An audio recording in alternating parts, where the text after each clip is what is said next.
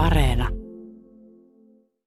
Ja nyt ykkösaamuäänessä hyvää perjantai-aamua.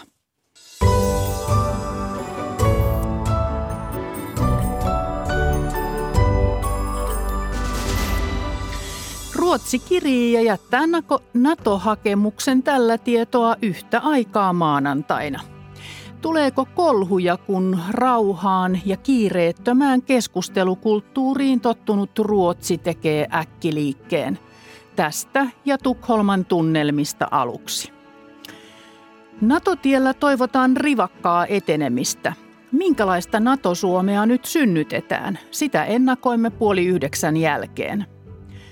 Torinossa jännitettiin illalla Suomen Euroviisun menestystä. Hyvin kävi, jatkoon päästiin – Kuinka paljon sota ja kansainvälisen politiikan käänteet vaikuttavat viisutunnelmaan, se kuullaan vielä ennen yhdeksää. Toimittajana Maria Alakokko, mukava kun olet kuulolla. Ensi tilassa ja ripeästi ja Ylen A-studiossa puhemies Matti Vanhanen määritti, että maanantaina Suomi hakee Naton jäseneksi.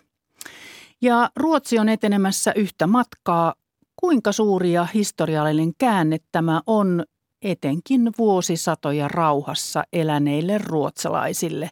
Tätä selvitämme nyt. Johtava tutkija Matti Pesu, johdat NATO-politiikan tutkimushanketta ulkopoliittisessa instituutissa. Tervetuloa. Kiitos paljon. Ja puhelimitse osallistuu valtiotieteen emeritusprofessori Jöran Djupsund Åbo Akademiista. Hyvää huomenta. No hyvää huomenta. Maarian Haminassa ilmeisesti olet. No Föglössä, Ahvenanmaan saaristossa. Niin, no lähistöllä kuitenkin jo. Lähistöllä kuitenkin. Joo. Kuinka iso käännös tämä on sinun mielestäsi, tämä no Suomen ja Ruotsin? Se, onhan se aivan historiallinen käännös molemmille maille, mutta sanoisin, että Ruotsille ehkä vielä symbolisella tasolla hieman suurempi kuin mitä Suomelle. Matti Pesu.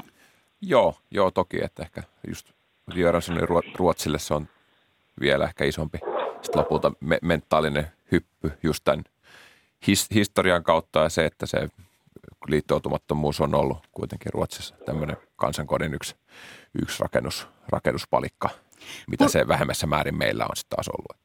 Pureudutaan siihen kohta tarkemmin, mutta mitä teille tutkijoina kertoo tilanteesta se, että nopeus NATO-hakemuksen jättämisessä korostuu nyt päättäjien puheissa, Matti Pesu? No siinä kun yhtäältä tarkastelee kansainvälistä ympäristöä, niin se on kuitenkin epävarma ja, ja Euroopassa käydään sotaa ja, ja tässä on, niin kuin, on ollut monenmoista käännettä ja toisaalta sitten meillä on kansallisesti ollut jotenkin hyvin vahva tahtotila, jopa, jopa poliittinen paine päätösten tekemiseen. Julkinen mielipide Naton suhteen on muuttunut täysin. Se on muuttunut poliittisen kentän mielipidettä tässä. Toisaalta, ja, ja Suomessa kuitenkin NATO tunnetaan, että tässä tiedetään, mihin ollaan liittymässä, niin oikeastaan on nyt mit, mitään syytä silloin himmailla, vaan, vaan var, varminta on sitten kun koetaan, että kaikki, kaikki välttämättä on, on analysoitu ja käyty läpi, niin, niin sitten tehdään se päätös. Jöran Djupsund, mitä sinä ajattelet tästä, että ensi tilassa ja ripeästi? No se on aika luonnollista. Sanotaan näin, että sen jälkeen kun Venäjä hyökkäsi Ukrainalle, niin tätä tilannetta ei voida niin kuin verrata mihinkään aikaisempaan tilanteeseen. Että aikaisemmin, jos tämä prosessi olisi ollut käynnissä, niin se olisi saattanut viedä vaikka vuoden tai parikin vuotta tämä Suomen NATO-jäsenyyden hakeminen. Mutta tässä tilanteessa tämän hyökkäyksen jälkeen, niin kaikki palikat on laitettu uuteen muotoon. Ja tämä vaatii sitten ripeitä toimintaa tämmöisessä tilanteessa. Kysytään tähän väliin tunnelmia Tukholmasta. Siellä on Ylen Pohjoismaiden kirjanvaihtaja Kirsi Heikkel. Hyvää huomenta. Hyvää huomenta. Minkälaiseen Venäjän reaktioon Ruotsissa on varauduttu? No jokin reaktio tulee. Ensinnäkin niin tätä asiaa pidetään aika varmana ja sosiaalidemokraattinen puolustusministeri Peter Hultqvist sanoi pari viikkoa sitten, että Venäjällä on kokonainen katalogi erilaisia keinoja, mitä se voisi käyttää, mutta yleensä sitten keskustelussa aina nimetään tämä sama lista, eli nämä voisivat olla kyberhyökkäyksiä tai sitten propagandaa, natsikampanjoita. Näitähän nähtiin jo Ruotsia kohtaan. Astrid Lindgren on natsijulisteita oli Venäjällä ja sitten ilmatilan loukkauksia, mutta mihinkään semmoiseen sotilaalliseen hyökkäykseen ei täällä uskota. Eli tieto- ja energiaverkkoihin hyökkäyksiä odotetaan. Tunnetaanko siellä nyt pelkoa, mitä, mitä Venäjä tekee? No ei tunneta kyllä mielestäni minkäänlaista pelkoa, mutta suhtaudutaan ehdottomasti vakavasti ja otetaan tosissaan se uhka ja ne Venäjän lausumat ja, ja niin kuin varaudutaan. Ja äh, nämä vierailut muun muassa, mitä täällä on ollut ulkoministerillä Yhdysvaltoihin ja pääministerillä, pääministerillä Saksaan ja Iso-Britannian pääministerin vierailut on tärkeitä tämmöisiä vahvistuksia tuesta Ruotsille ja myös rauhoittaa ihmisiä, että jos tarve vaatii, niin, niin yksin ei olla sillä ajatuksella. Ruotsin valtiopäivien turvallisuusselonteon on määrä valmistua tänään. Mitä sellaista tietoa selonteosta on tihkunut ennakkoon, millä on merkitystä NATO-päätöksen kannalta? Niin tässä selonteossa on mukana kaikki valtiopäiväpuolueet. Se julkistetaan tänään kello 11 Ruotsin aikaa. Järjestetään tiedotustilaisuus ja se on tärkeä etappi tässä päätöksenteossa. Etukäteen on tullut tietoja, että tässä todettaisiin, että NATO-jäsenyydellä olisi konflikteja ehkäisevä vaikutus ja että Itämeren turvallisuustilanne olisi sitä myöten sitten vakaampi. Ja mediatiedot myös kertoo, että siinä todettaisiin, että tämmöiset kahdenväliset kumppanuudet sopimukset, mitä Suomen kanssa on muun muassa tehty puolustusyhteistyössä, niin eivät ole riittävä tae turvallisuudelle, vaan että vahvempia rakenteita tarvitaan. Että nämä nyt on ihan selkeitä tämmöisiä lausumia, että vaikka tässä ei oteta kantaa NATO-jäsenyyden puolesta tai vastaan, niin rivien välistä on, on luettavissa kuitenkin se viesti. Ja ainoan hallituspuolueen sosiaalidemokraattien on tarkoitus kertoa kantansa NATOon sunnuntaina. Miten yhtenäinen sosiaalidemokraatit on NATO-kysymyksessä? No on ja ei ole, että puolueen johto on jo tietojen mukaan jo aikaa sitten päätynyt kannattamaan NATOa. Mutta esimerkiksi eilen tuli tieto, että hyvin vahva vasemmalle kallellaan oleva demaripiiri, Skoonen piiri vastustaa Ruotsin liittymistä NATOon. Sosiaalidemokraattinen naisjärjestö ja nuorisojärjestö ovat myös jo e, ennen sanoneet, että ovat kielteisiä NATO-jäsenyydelle, että tämmöisiä säröjä on, mutta – ei niillä näytä olevan merkitystä eikä uskota olevan merkitystä tässä vaiheessa, että puolueen johdolla on hyvin vahva tuki täällä. Puheenjohtaja Magdalena Anderssonin kannatus ja luottamus häneen on hyvin vahvaa, että, että se on se, millä niin kuin loppupeleissä on, on eniten merkitystä.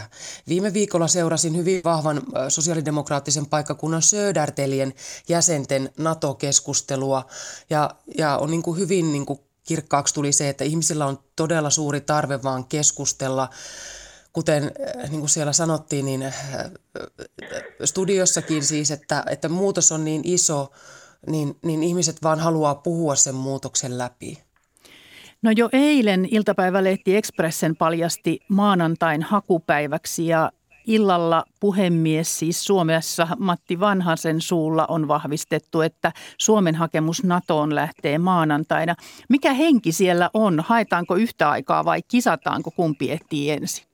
Tähän loppuun? No, ei, no en ole, ei, ei tällaista kisailua en ole kyllä nähnyt, että Suomen puolelta on näitä mittelökommentteja kuullut, mutta voi olla, että ruotsalaiset ei ole vielä hoksanneet tätä, koska täällä nimenomaan tätä samanaikaisuutta ja koordinointia kovasti korostetaan. Kiitos näistä tiedoista sinne Ylen Pohjoismaiden kirjeenvaihtaja Kirsi Heikkel ja mukavaa päivää Tukholmaan ja jännittävää viikonloppua. Kiitos ja mukavaa päivää myös sinne. Kiitos. Johtava tutkija Matti Pesu, kuinka paljon Ruotsin hakuaika on eronnut Suomen hakuajasta? Miten, no, mitä eroja näet tässä? No kyllähän Suomessa se NATO-prosessi lähti paljon vikkelämmin käyntiin. Suomi on ikään kuin avannut latua myös Ruotsille käyty kansainvälisiä keskusteluja, joita Ruotsi on käynyt paljon vähemmän. Meillä on ollut systemaattisempi kansallinen prosessi tämän NATO, NATO-kysymyksen ympärillä ja Ruotsi sitten on ehkä kesti jonkin aikaa herätä sen suhteen, että, että, että, että niin kuin kirkastui, että Suomen, Suomen suunta näyttää nyt selvältä. Siinä vaiheessa sitten he käynnisti omia, omia tota, prosesseja ja keskusteluaan. Ja, ja nyt tämän selonteonkin kanssa, niin he alun perin se piti, piti, piti tulla kuun lopulla vastaan. Nyt sekin sitten julkistetaan aikaisemmin osittain, että, että Ruotsi sitten että niin kuin oma, omat päätöksensä sovittaa yhteen, yhteen Suomen kanssa. Oletko samaa mieltä Jöran Djupsund ja, ja tarkoittaako tämä sitä, että, että se Ruotsin hanke on Suomi-vetoinen tai tietysti myöskin Venäjän-vetoinen niin kuin periaatteessa tai pohjimmiltaan? No en mä nyt ehkä käyttäisi sanaa vetoinen, mutta kyllä tosiasia on, että Ruotsissa on koko ajan toisella silmällä vilkailtu Suomen, Suomen suunta, että mitä Suomi tekee näissä yhteyksissä. Mä totesin myöskin näistä turvallisuuspoliittisista selonteoista, että mä epäilen, tai mulla on aika vakaumuksellinen mielipide siitä, että, että Ruotsin selonteko seuraa erittäin tiukasti Suomen selonteon linjauksia. Suomihan kävi Marinin vierailun yhteydessä puhumassa Magdalena Anderssonin kanssa samana päivänä, kun Suomen selonteko tuli julki ja myöskin selvitti Ruotsille tämän Suomen selonteon linjauksia. Että kyllä tässä yhtenäisyyksiä, kyllä tässä pyritään ihan selvästi molempien maiden kohdalla siihen, että koordinoidaan mahdollisimman hyvin tätä hakemusprosessia, että jos se tulee maanantaina tai tiistaina, niin se nyt on vähän tuommoinen vähäpätöisempi kysymys, mutta suhteellisen samanaikaisesti nähtävästi nämä hakemukset jätetään.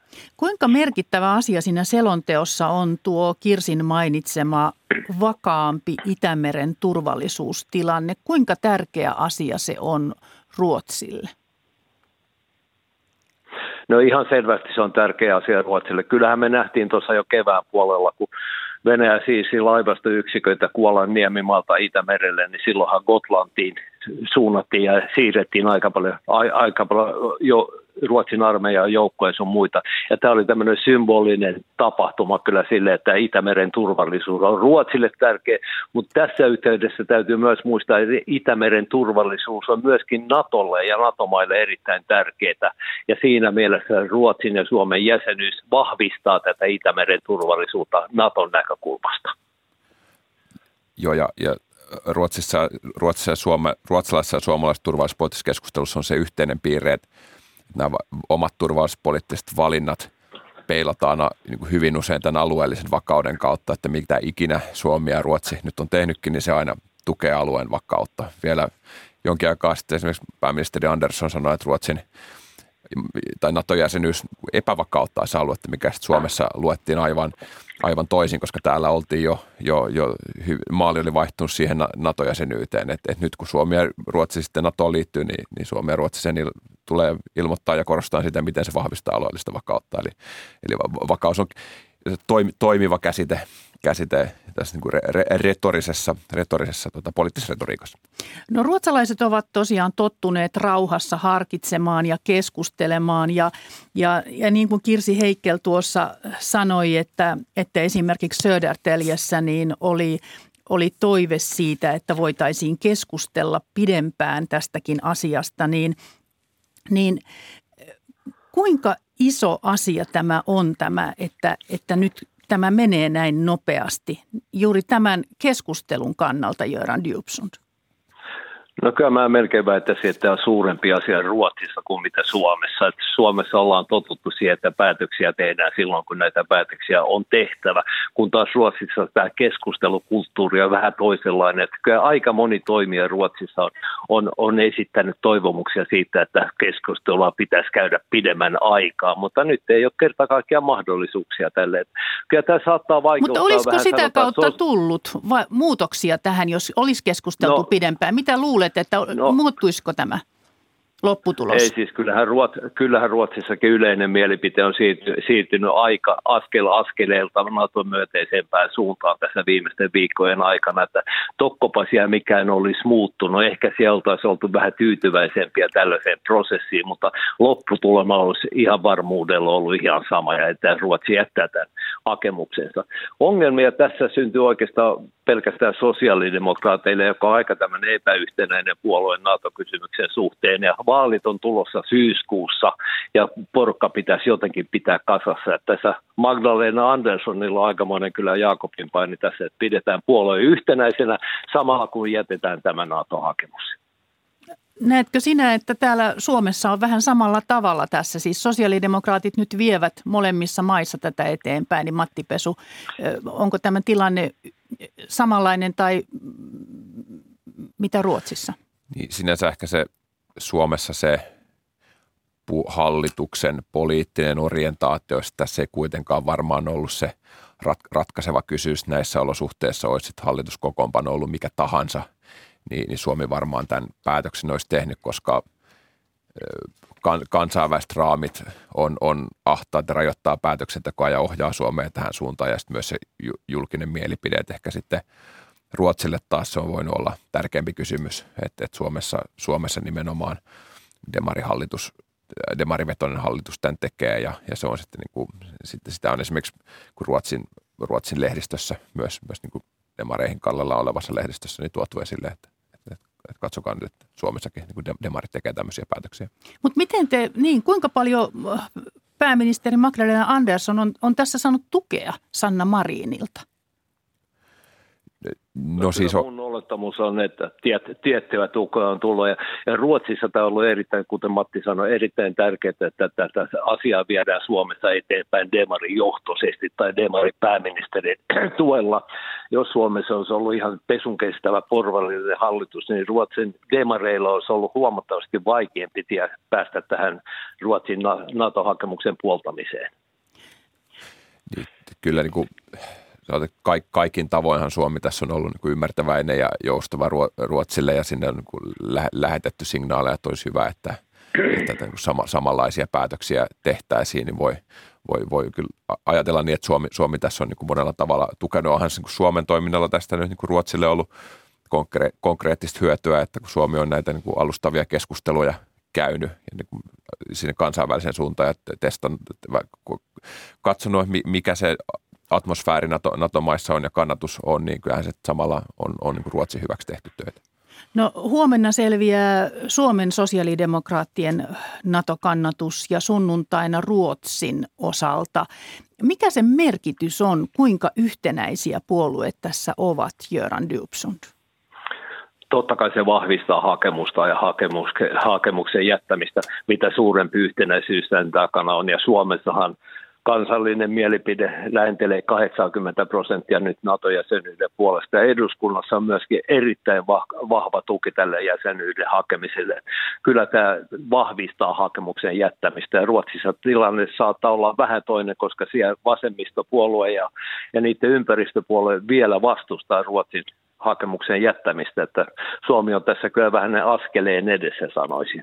Kuinka tarkkaan siellä nyt katsotaan sitä, mitä siellä sunnuntaina demarit päättävät? Siis mikä sen, mikä sen merkitys on jatkon kannalta?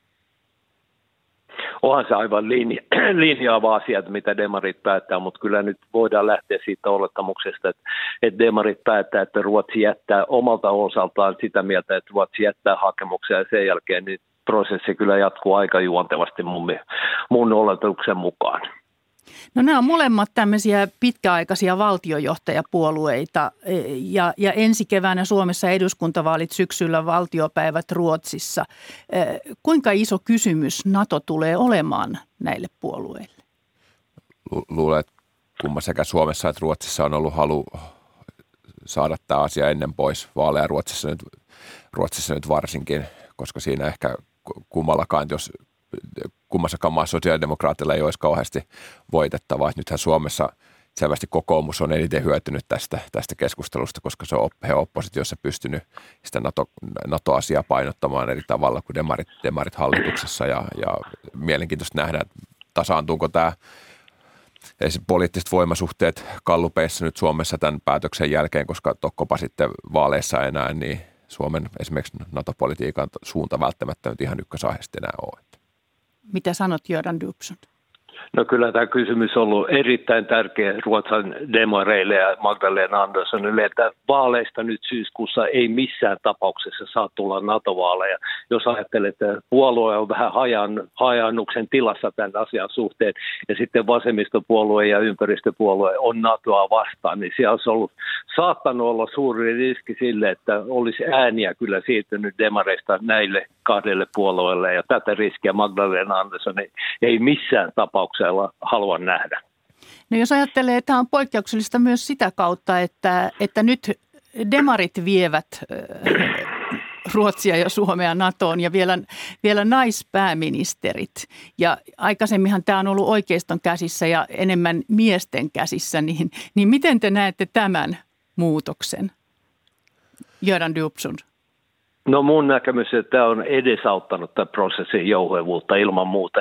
Jos omassa kummassa maassa, tai sanotaan etenkin, jos Suomessa olisi ollut pesun kestävä porvarihallitus, niin Ruotsin tilanne ja Ruotsin demareiden johtava, johtava asema olisi ollut huomattavasti vaikeampi. Nyt voidaan viitata Suomeen, että Suomi käy edellä ja Suomen, Suomen tota, tätä NATO-prosessia johtaa presidentti ja naispuolinen demaripääministeri. Niin kyllä tämä Ruotsin kannalta on ollut erittäin suotavaa, että demarit on ollut aika keskeisessä asemassa Suomessa tässä kysymyksessä. Se on auttanut Ruotsin prosessia ja Ruotsin demarijohtoa ilman muuta. Matti Pesu. Niin tässä kyse, että mennään laajalla rintamalla, mikä Suomessa tarkoittaa nyt sitten sosiaalidemokraatit ja keskusta, jotka on ollut perinteisesti suhtautunut kriittisemmin NATOon, nyt on, on hallituksessa ja vie tätä prosessia, niin, ja, ja tällä julkisella tai yleisellä tuella ja poliittisen kentän tuella eihän tämä niin jossittelemista tulevaisuudessa jättää, että vaikka EU-jäsenyyden kohdalla on joskus vieläkin nostaa esille, miten se on ollut eli, eliittivetoinen prosessi ja siinä niin kuin media on syytetty ja näin, mutta nythän tuki on vielä niin kuin aivan toista luokkaa kuin EU-jäsenyyden aikana. Ei, ei tässä niin jossiteltavaa jää. Miten tärkeä viesti se on Venäjän suuntaan, että Suomi ja Ruotsi ovat yhtenäisiä tässä ja sitä kautta kaikki Pohjoismaat ovat sitten jatkossa samassa veneessä, Göran Djupsund?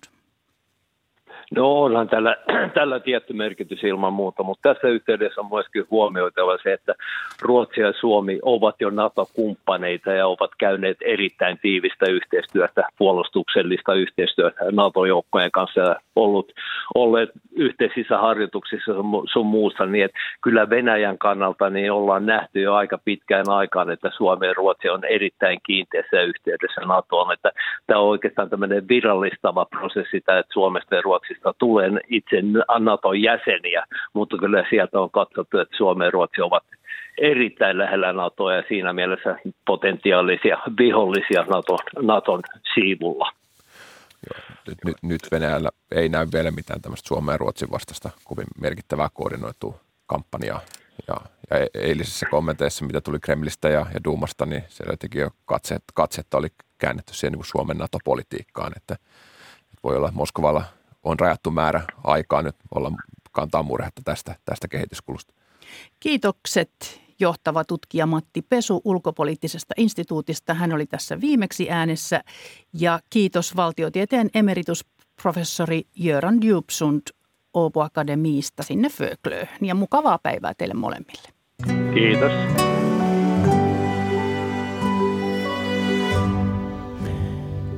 NATO-Suomi, mitä se tarkoittaa? Siitä otetaan ykkösaamussa selkoa seuraavaksi. Euroviisuja karsitaan Italiassa Ukrainan kappale suursuosiossa. Kuinka paljon kisoissa puhutaan politiikkaa? Yhteys Torinoon vielä ennen yhdeksää.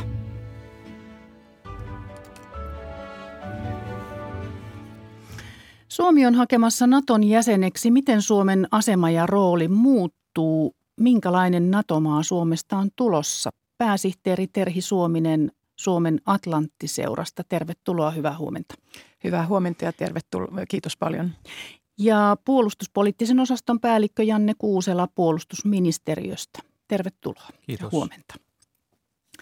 Terhi Suominen, olet aiemmin tutkinut Suomen NATO-kumppanuutta Naton puolustusakatemiassa Roomassa. Minkälaisen NATO-Suomen sinä näet siintävän? No aloitetaan tästä kumppanuudesta. Suomi on nyt äh, lähes 30 vuotta ollut Naton kumppanimaa ja me olemme nämä viimeiset vuodet toimineet tällaisena edistyneenä Naton kumppanina ja nähneet tämän Naton ikään kuin äh, kumppanin silmin ja kumppanina, mutta nytten liittymällä Naton jäseneksi, niin tietysti meidän roolimme muuttuu ja tämä käytännössä tarkoittaa sitä, että Suomella on tuoli niissä pöydissä siellä varsinaisessa päätöksentekopöydässä, jolla on tietysti aivan, aivan sillä on suuri merkitys meidän tilanteeseemme. Janne Kuusela, sinulla on puolustusministeriössä keskeinen rooli NATO-asioissa nykyisessä virassasi ja olet toiminut myös useissa rooleissa Suomen erityisedustustossa Natossa Brysselissä. Minkälainen NATO-Suomi on syntymässä? No Terhi tuossa hyvin kyllä veti yhteen näitä olennaisia elementtejä ja jos ajatellaan, että kuinka Suomi toimisi NATO-maana, minkälainen jäsenyysprofiili Suomella olisi, niin itse lähden siitä, että ihan samoja toimintaperiaatteita noudatetaan kuin muussakin kansainvälisessä yhteistyössä ja muissakin kansainvälisissä organisaatioissa, että Suomi on tunnetaan luotettavana, johdonmukaisena, rakentavana ja yhteistyöhakuisena toimijana ja varmaan näiltä pohjalta Natonkin mentäisi.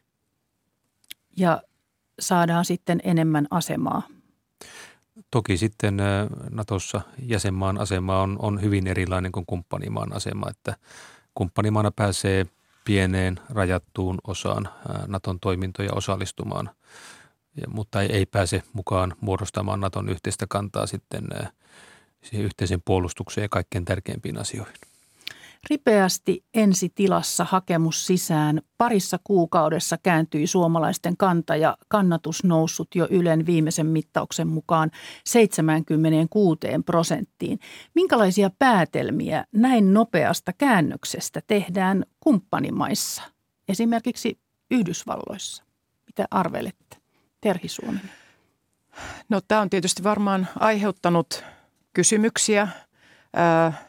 Suomen ja suomalaisten mielipide muutos on ollut tietysti hyvin historiallinen. Se, että meidän NATO-kannatuksemme on kolminkertaistunut käytännössä muutamassa – viikossa on aiheuttanut sen, että itsekin olen saanut kollegoiltani maailmalta tiedustelua, että mitä tämä tarkoittaa ja onko riski siinä, että kun tämä muutos on ollut näin nopea, niin voiko se muutos mennä myös käänteiseen suuntaan, että tämä NATO-kannatus sitten vähenisikin. Mutta Suomessa tietysti tämä prosessi on niin tyylikkäästi ja, ja niin kuin – vakaasti nyt edennyt ja meillä on nimenomaan lähdetty siitä, että meillä on poliittinen tuki myös tälle hankkeelle. Käytännössä voi sanoa, että itse en näe tällaisia niin kuin syitä huoleen, että tilanne muuttuisi, mutta tämä on tietysti niin kuin ulkoapäin katsottuna hyvin mielenkiintoinen tilanne. Janne Kuusela. Venäjän hyvin brutaali ja aggressiivinen toiminta Ukrainassahan tämä meidän mielipide ilmastonkäännökseen on saanut – aikaan ja kyllähän sama vaikutus on ollut muissakin länsimaissa, että siinä mielessä myös ymmärrystä löytyy, että esimerkiksi vaikkapa Saksassa ja tai tuota, niin monissa muissa Länsi-Euroopan maissa niin on, on, on mielipiteet muuttuneet Venäjän suuntaan erittäin paljon ja siinä mielessä tämä meidän, meidän nopea muutos ei ole tullut yllätyksenä. No päättäjien puheissa toistuu harmaa alue, siis aika hakemisen ja hyväksynnän välissä että se olisi Venäjän ilkeyksille altista aikaa. Miten te näette tämän? No minun mielestä tämä termi harmaa vaihe on, on vähän harhaanjohtava ja epäonnistunut valinta, että, että on, äh, tässä on meneillään yksi vaihe sitten äh, Naton jäseneksi hakeutumisessa, joka ei sen enempää tai vähempää meitä millekään altista.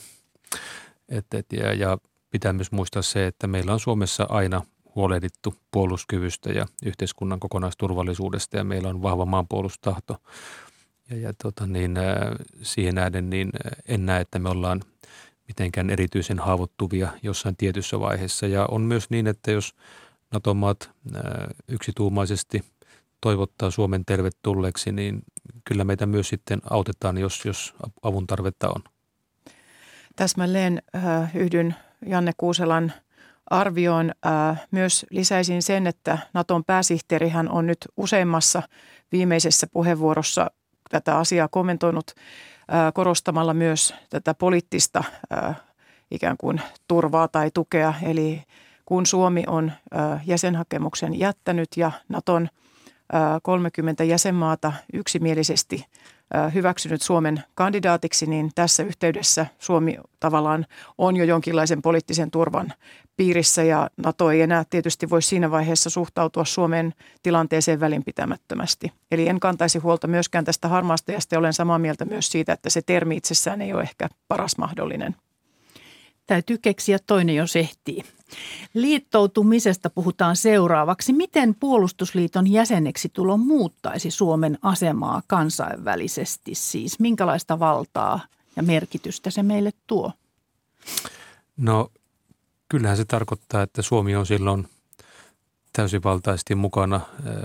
Voi sanoa, että Euroopan turvallisuuden ja puolustuksen kannalta keskeisimmässä päättävässä elimessä ja, ja siinä pöydässä, missä, missä Naton toimintaa, toimintaa linjataan. Ja kyllähän tämä on merkittävä muutos aikaisempaan verrattuna ja, ja tämä myös sitten kyllä tehostaa ja, ja tuota, helpottaa meidän kaikkea muutakin kansainvälistä puolusyhteistyötä. Jos ajattelee, että meillä on hirveän tärkeä esimerkiksi pohjoismainen puolusyhteistyö tai vaikkapa Iso-Britannian johtama kymmenen pohjois-eurooppalaisen maan JEF-yhteistyö, niin tämä kaikki nyt helpottuu ja tehostuu, kun meiltä poistuu semmoinen eräänlainen NATO-palomuuri, joka on hyvin paljon rajoittanut meidän yhteistyötä ja toimintaamme tähän mennessä. Näen, että Suomen NATO-jäsenyys selkiyttää myös Suomen kansainvälistä asemaa, siis laajemminkin. Eli meistä tulee täysiverinen Naton jäsen ja silloin ei ole enää epäselvää, että mitä linjaa Suomi ajaa. Puhemies Matti Vanhanen sanoi eilen, että NATO-päätös liittoutuminen on Suomen osalta peruuttamaton ja tulkitsi sen sillä tavalla, että me emme voisi sieltä tämän jälkeen poistua, että tämä meidän itäraja jotenkin määrittäisi sen. Miten te näette tai arvioitte tätä asiaa? No sehän on ihan Suomen omissa käsissä nyt ja tästä eteenpäin, että mihin me haluamme kuulla, kuulua. Ja Naton perustamissopimuksesta löytyy semmoinenkin artikla numero 13, jossa kyllä sitten kerrotaan, kuinka Natosta voi halutessaan erota. Sekin onnistuu totta kai, mutta tähän mennessä sille artiklalle ei ole ollut käyttöä, että Naton on ollut paljon pyrkijöitä ja kukaan ei ole sitä kyllä tähän mennessä pois halunnut. Juuri näin ja tietysti ajatuksenakin jo se, että liitytään ensin ja sitten erottaisiin, niin olisi tietysti turvallisuuspoliittisesti aika erikoinen toimenpide, mutta Suomi voi totta kai itse päättää. Nämä ovat kaikki nämä päätökset meidän omissa käsissämme. Minkälainen rooli Suomella olisi Natossa? Siis mihin sitä voisi verrata? Että, että jos kaikki Pohjoismaat olisivat jäseniä, niin, niin olisiko Suomi jotenkin siinä samassa blogissa vai niin kuin, minkälainen toimija Suomi olisi? Miten sitä arvioitte, Janne Kuusela? No kyllähän jokainen NATO-jäsenmaa sen oman toimintaprofiilinsa omista kansallisista lähtökohdistaan muodostaa ja NATO-jäsenyyshän ei, ei, ei tule muuttamaan meidän maantiedettämme. Et meillä on edelleenkin pitkä yhteinen raja Venäjän kanssa ja, ja itse uskon siihen, että tulevaisuudessa Suomi on sellainen NATO-maa, jolla on luontainen tarve ää, ylläpitää ää, yhteistyökanavia Venäjän kanssa hyvässä hengessä ja ja, ja tässä suhteessa näkisin, että esimerkiksi se jäsenyysprofiili, joka Norjalla on kaikki nämä vuosikymmenet ollut, Norja on mielestäni hyvin onnistuneesti hoitanut idän suhteitaan olemalla kuitenkin NATO-maa alusta alkaen. Että siinä on tämmöistä jatkuvaa harkintaa käytetty ja, ja tuota, uskoisin, että Suomessakin tälle linjalle lähdettäisiin. Kuinka nopeasti nyt suhteet voitaisiin palauttaa säälliselle tolalle sitten, jos tästä sodasta selvitään? Että minkälainen aikaikkuna tässä näyttäytyy? Sitä on hyvin vaikea, vaikea arvioida ja, ja jotenkin tuntuu myös siltä, että ei tässä vielä ole kaikkea nähty. Että tilanne saattaa hyvin vaikeana jatkua Venäjän ja länsimaiden välillä vielä pitkäänkin ja on vaikea arvioida, milloin tässä voidaan sitten – alkaa taas siirtyä normaalimpaan tilanteeseen. Ja myös Natolla on tietysti äh, tämä Venäjä-yhteistyö yhtenä, yhtenä väylänä. Eli Suomi ei pelkästään kahdenvälisesti toimi Venäjän kanssa, vaan tietysti myös Euroopan unionin jäsenmaana ja, ja nyt sitten tulevaisuudessa NATO-jäsenenä, niin tämä on tietysti kysymys, joka, joka ratkeaa sen myötä, kuinka nopeasti tämä kriisitilanne nyt saadaan rauhoittumaan. Kremlin tiedottaja Dimitri Peskov sanoi eilen, että Venäjän vastatoimet riippuvat siitä, tuleeko Naton sotilaskalustoa Venäjän rajoille. Ja moni on Suomessakin pelännyt, sijoitettaisiinko Suomeen ydinaseita ja tulisiko Suomeen Naton tukikohta. Mistä tämä riippuu ja kuka siitä päättää? No nuo pelot ovat täysin aiheettomia, että siinä on kaksi tekijää. Ensinnäkin se, että Naton jäsenmaanakin Suomi säilyttää kansallisen suvereenin päätöksentekovallan kaikkiin asioihinsa. Eli Suomi itse päättää, tuleeko tänne, tuleeko tänne mitään Naton läsnäoloa. Ja toinen tekijä on se, että ei meillä kukaan tyrkyttämässä. Ei ydinaseita eikä joukkoja eikä tukikohtia. Että Naton ydinaseiden sijoittelusta on, on päätetty jo kylmän sodan aikana ja niihin ei ole sen jälkeen nähty mitään tarvetta tehdä muutoksia. Ja Onko intressiä siellä sijoittaa esimerkiksi ei, ydinaseita Suomen itärajalle? Ei minkäänlaista intressiä, että itse en, en pidä tätä niin kuin edes mitenkään – relevanttina kysymyksenä, koska ei siitä ole edes käyty, käyty keskustelua. No toisaalta Suomessa niin esimerkiksi poliitikot, esimerkiksi puolustusvaliokunnan puheenjohtaja Petteri Orpo kokoomuksesta on katsonut, että Suomen ei pidä kategorisesti sulkea heti pois esimerkiksi ydinaseiden tai tukikohtien tuloa Suomeen. Jos Suomi tällaista sulkemista haluaa tehdä tai näitä vaihtoehtoja sulkea, niin, niin, niin mikä, mikä sen merkitys on Terhi Suominen? No minusta tässä neuvotteluprosessissa asia ei ole, ole niin kuin perusteltua ottaa edes esille, vaan se on sitten erikseen sovittava kysymys. Jos Suomi haluaa jotain rajauksia tehdä, niin se tapahtuu sitten siinä vaiheessa, kun olemme liittokunnan jäsen, ei tässä vaiheessa, kun neuvottelemme hakuprosessista. Asia juuri näin, eikä, eikä NATO tunnista mitään tällaisia kansallisia rajauksia tai varaumia.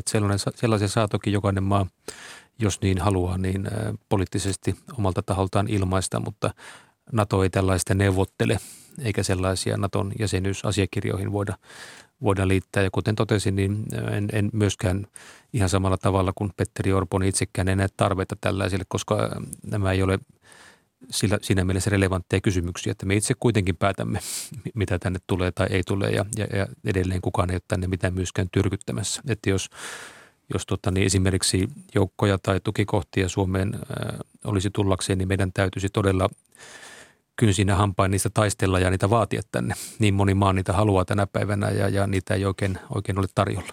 Niin, Virosta tällaista on kuulunut juuri, että sinne on pitkään haluttu ja sitten vihdosta viimein saatiin, saatiin joukkoja. No Suomen tilanne on herättänyt huolta. Terhi Suominen, kerro minkälaisia viestejä olet saanut eri puolilta maailmaa, että, että minkälainen tilanne meillä täällä on? Venäjän no, uhatessa naapurissa? No nämä eiliset uutiset tietysti levisivät maailmalla nopeasti ja Suomi oli taas maailman huomion kohteena. Sain yhteyksiä minun pääsihteerikollegoilta, oli onnitteluita, mutta muutama kommentoi myös sitä, että koetko, että on syytä pelkoon, siis viitaten tähän Venäjän naapuruuteen, mutta itse totesin, että ei ole ja olen ihan sitä mieltä, että ei ole. Ja sinulle tarjottiin jopa mahdollisuutta Pariisissa asumiseen, että, että pääset pois täältä? Kyllä, näin konkreettisia esityksiä, mutta en ollut varma, oliko se kevennys vai, vai vakavasti otettu tarjous. Minkälaisen turvan Naton jäsenyys takaisi Suomelle?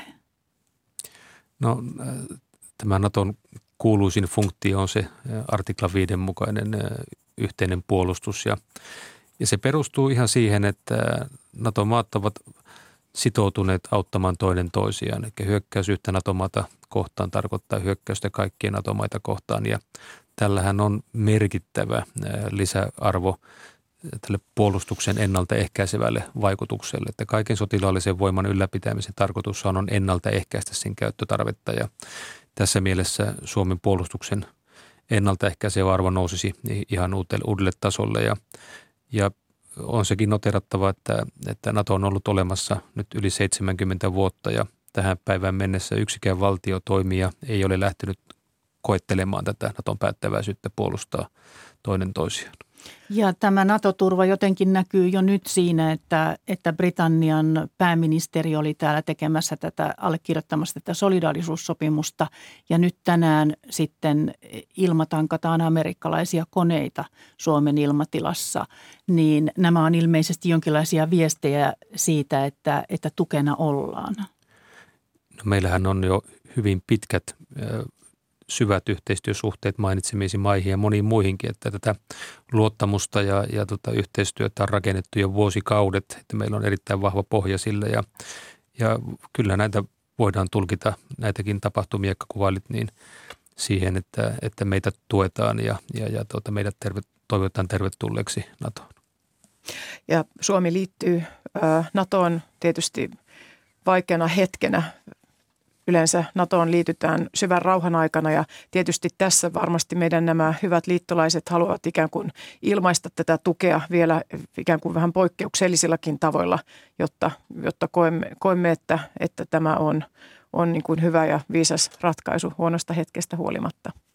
Minkälainen rooli ja muutos tässä tulee nyt sitten, kun Suomi on jatkossa mukana, jos hyväksytään siis, niin suunnittelemassa tätä Naton toimintaa? Kuinka iso muutos tässä tapahtuu ihan konkreettisesti? No, mä olen sanonut aina, että, että suomalaisessa yhteiskunnassa, suomalaisen yhteiskunnan arjessa NATO-jäsenyys ei juurikaan näy, mutta se missä se näkyy on, on puolustushallinto. Että kun puolustusliittoon liitytään, niin meidän hallinnonalalla sekä puolustusministeriön että puolustusvoimien arjessa se näkyy erittäin merkittävästi ja, ja tuota, siinä on, on, on kova työ. Siinä on paljon asiaa ja paljon kokoustamista ja, ja tekemistä, että ollaan mukana ää, tuomassa oma panoksemme siihen ja vaikuttamassa ää, Naton toimintaan. Että se on, se on meille ää, uusi tilanne. Kuinka paljon teille tulee koulutusta tähän käytännössä, siis vai osaatteko te jo kaiken siellä? Siis että onko sinne helppo siirtyä niihin pöytiin nyt, missä sitten niitä kaikkia päätöksiä tehdään? No sanotaan näin, että me ollaan nyt niin hyvä valmennuskurssi käyty, kun on saatavilla, kun tässä on jo parikymmentä vuotta oltu hyvin läheinen kumppani Natolle ja meillä on muodostunut oikein, oikein hyväkin käsitys Naton toiminta tavoista ja malleista, mutta toki tässä nyt on viime viikkojen aikana on, on paljon sitten opittu uuttakin ja jouduttu päivittämään tietoja, että emme ihan kaikkea ole kumppanimaana tiedetty. Että iso muutos on edessä, jos tähän nyt sitten saadaan ne 30 maan hyväksynnät. Kuinka nopeasti muuten arvioitte, että ne tulevat ihan lyhyesti loppuun? No itse arvioin, siihen menee enimmillään vuosi, todennäköisesti hieman vähemmän. Sama arvio. Ehkä vielä tämän vuoden puolella Pääsihteeri Terhi Suominen Suomen Atlanttiseurasta ja puolustuspoliittisen osaston päällikkö Janne Kuusela puolustusministeriöstä. Kiitos teille vierailusta Ykkösaamussa ja oikein hyvää ja mielenkiintoista viikonvaihdetta. Kiitos. Kiitos samoin.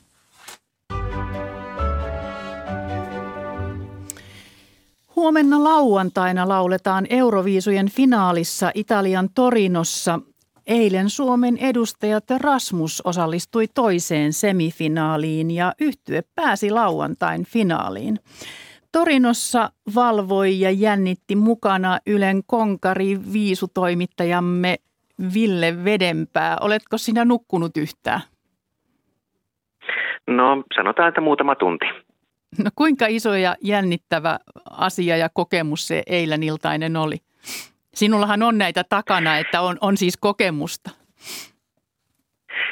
Kyllä, kyllä. Tietenkin tota, nyt koronarajoitusten jälkeen niin tiet, äh, päästiin taas semmoisen niin normaalimpaan viisumeininkiin, että kun paikalla on viisufaneja, jotka tuovat sitä äh, iloa ja, ja tunnetta ja fiilistä sinne mukaan, niin, niin, niin se kyllä tietenkin tuolla areenan liepeilläkin tuntui ja tota, tietenkin tässä maailman poliittisessa tilanteessa niin tämmöinen ilon juhla kyllä puoltaa paikkansa. Ja vaikka nyt on konkari viisutoimittaja, niin kyllä tuo tulosten julkistaminen aina jännittää. No laulukilpailu siis perustettiin, kun Yleisradioliitto EPU halusi luoda viideohjelman, joka toisi Euroopan maat ja kulttuurit lähemmäksi toisiaan siis. Näitä on laulettu vuodesta 1956 lähtien. Tuolloin osallistujamaita oli seitsemän ja nyt, oliko niitä nyt jo 40 tällä kertaa, niin miten siellä paikan päällä tuntuu, yhdistääkö kisa kulttuureja? Onko, onko se leikkimielistä vai ollaanko siellä tosissaan? Niin Euroviisustahan on puhuttu, että nämä ovat tämmöiset musiikin olympialaiset että vaikka jokainen kannustaa tietysti omaa edustajansa, niin samalla kannustetaan myös sitten muita. Uh, mutta tietenkin artistillehän tämä voi olla todella kova paikka tulla edustamaan omaa maataan, koska siellä saattaa olla sitten taustalla kovia paineita menestyä ja jos sitä menestystä ei tule, niin kotiinpalu saattaa olla sitten hankalakin paikka ja meilläkin on tässä samantyyppistä ollut silloin aikanaan. Esimerkiksi 90-luvun alussahan Pave Maijasen ura miltei tuhoutui, kun hän ei pärjännytkään kisassa.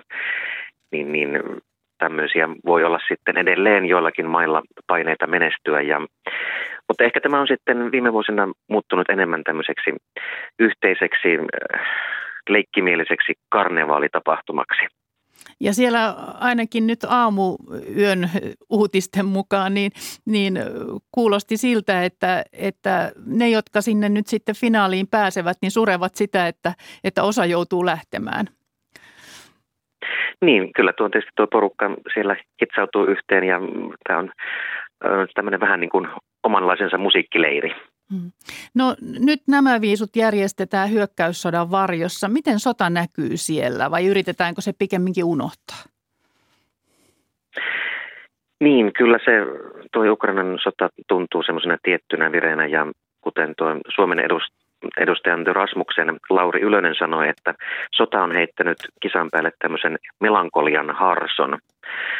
Ja tota, tämä Ukrainan edustaja Kalus Orkestrahan esiintyi tuossa ensimmäisessä semifinaalissa ja siellähän yleisö seisoo koko esityksen ajan ja taputti. Ja kaikkihan täällä haluavat kyllä osoittaa tukensa Ukrainalle, että sillä tavalla se ainakin näkyy. Mutta sitten taas toisaalta, kun tässä koronarajoituksista ollaan pääsemässä pois, niin ihmiset haluavat jälleen päästä sitten nauttimaan musiikista yhdessä, ja, mutta ehkä siinä samalla sitten myös unohtamaan tämä maailmantilanne. Niin, tuo Ukrainan yhtye Kalus Orkesta, Orkestra yhdistelee musiikissaan hip-hoppia ja perinteistä ukrainalaista musiikkia ja, ja semifinaalissa niin, niin tosiaan niin sitä pidet, siitä on puuttu suosikkina sen jälkeen, niin, niin voiko Ukraina voittaa? Ja, ja siis onko tällä vaikutusta tällä, tällaisella sotatilanteella ja siitä, että, että maa on tällaisessa tilanteessa? Niin, kyllä tässä voi niinkin käydä, että Ukraina tämän kisan voittaa. Et ainakin tässä vaiheessa ö, vaikuttaa jopa ylivoimaiselta suosikilta. Mutta tota, ainakin nyt sitten tuossa huomisessakin finaalissa, niin yleisöltä tulee varmasti sympatiapisteitä, mutta mielenkiintoista on sitten, että miten nämä ammattilaisraadit arvioivat tätä kappaletta, että tapahtuuko se musiikin vai sodan perusteella, niin tämä on nyt sitten arvoitus, että miten tässä sitten käy. No Suomen ja Ruotsin tilannettakin on pidetty, pidetty vaikeana ja tätä koko Eurooppa ainakin seuraa, että miten, miten tässä edetään kohti NATOa, niin, niin voisiko ajatella, että Suomenkin viisu saisi tässä sympatiapisteitä? No en ehkä usko ihan samalla tavalla kuin Ukrainalle, että ehkä NATO ei ole ehkä ihan niin sellainen aihe, mikä täällä nyt nousisi keskusteluun. No jos sitä turvallisuudella ryyditetään, niin ehkä sitten, mutta täytyy tietysti joka tavalla yrittää, yrittää omaa hevostakin pelata vai mitä, Ville? Miten sinä ajattelet, miten Rasmuksen mahdollisuudet, eikö ne esiinny nyt sitten lauantaina neljäntenä siellä finaalissa? Joo, joo ihan siinä alkupäässä niin kuin nyt eilenkin olivat ensimmäisenä esiintymässä. Niin, ää, mutta tuolla veikkailussa niin Suomelle nyt on povattu sijoitusta siinä sanotaanko 15 kärjessä, että, että tota, kohtuullista menestystä varmaan Suomellekin nyt sitten on tiedossa. Ja Rasmus lupasi ottaa rennosti siellä, niin se ehkä sitten vielä parantaa sijoituksia. Toivotaan näin. Kiitos Ville Vedenpää sinne Torinoon. Siellä on varmaan mukava, mukava viisusää. Täällä on ollut hellettä eilenkin semmoinen 28 astetta, niin kyllä täällä tarkenee. Hyvä, mukavaa päivänjatkoa sinne ja jännittävää viikonloppua ja erityisesti lauantaita. Kiitos, grazie mille. Grazie.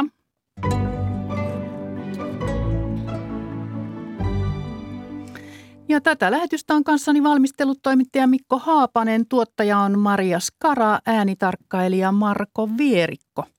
Ja tasavallan presidentti Sauli Niinistö on huomenna ykkösaamussa Seija Vaaherkummun vieraana kello 10.05 täällä Yle Radio Yhdessä ja myös TV Yhdessä. Yle Radio Yhden kuuluttaja Juha Salomaa, huomenta. huomenta. Mitäs mielenkiintoista luvassa tänä Kukan ja Floran päivänä? Kukkien keskellä kulkee muun muassa Moistojen Boulevardia. Illalla on taas suora RSO-ilta ja klassisista klassisinta musiikkia Beethovenia ja Schubertia 19 uutisten jälkeen. Faunin loppuvihellys äänestys alkaa juuri nyt ja kukkas kappaleista äänestetään radioiden Instagramissa tai Facebookin storissa. Samettia korville. Kiitos. Ihanaa viikonloppua ja rauhallista keväistä viikolla.